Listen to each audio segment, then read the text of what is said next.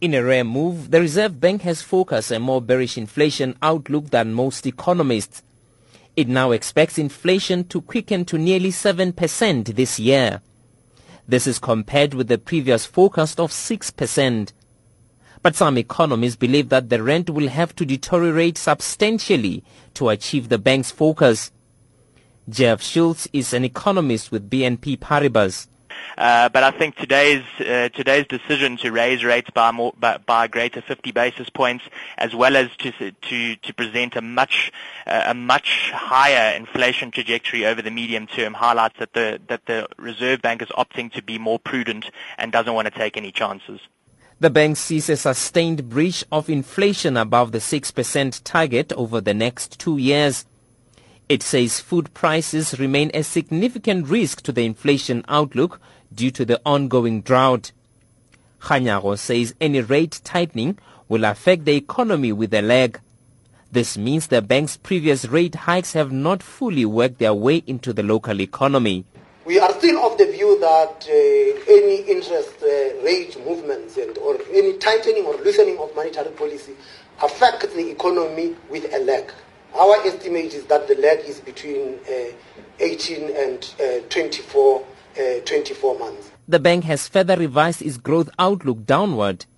It now expects growth to average zero point nine percent this year, down from two point one percent projected previously. Kganyago explains. The domestic economic outlook remains weak, with further downward revisions to the bank's forecast. Growth in twenty fifteen is estimated to have averaged around one point three percent and is expected to moderate to zero point nine percent in twenty sixteen before accelerating to one point six percent in twenty seventeen. This compares with the forecast of one point five percent and two point one percent for twenty sixteen and twenty seventeen. The bank's inflation outlook did not include the current proposed sixteen percent electricity tariff application by Eskom. Kganyago says it will only be included once it's been finalized. Economy says for consumers, things are going to be even more tougher, as Schultz explains. Um, household debt service costs are, are, are obviously going to, to, to rise in this environment.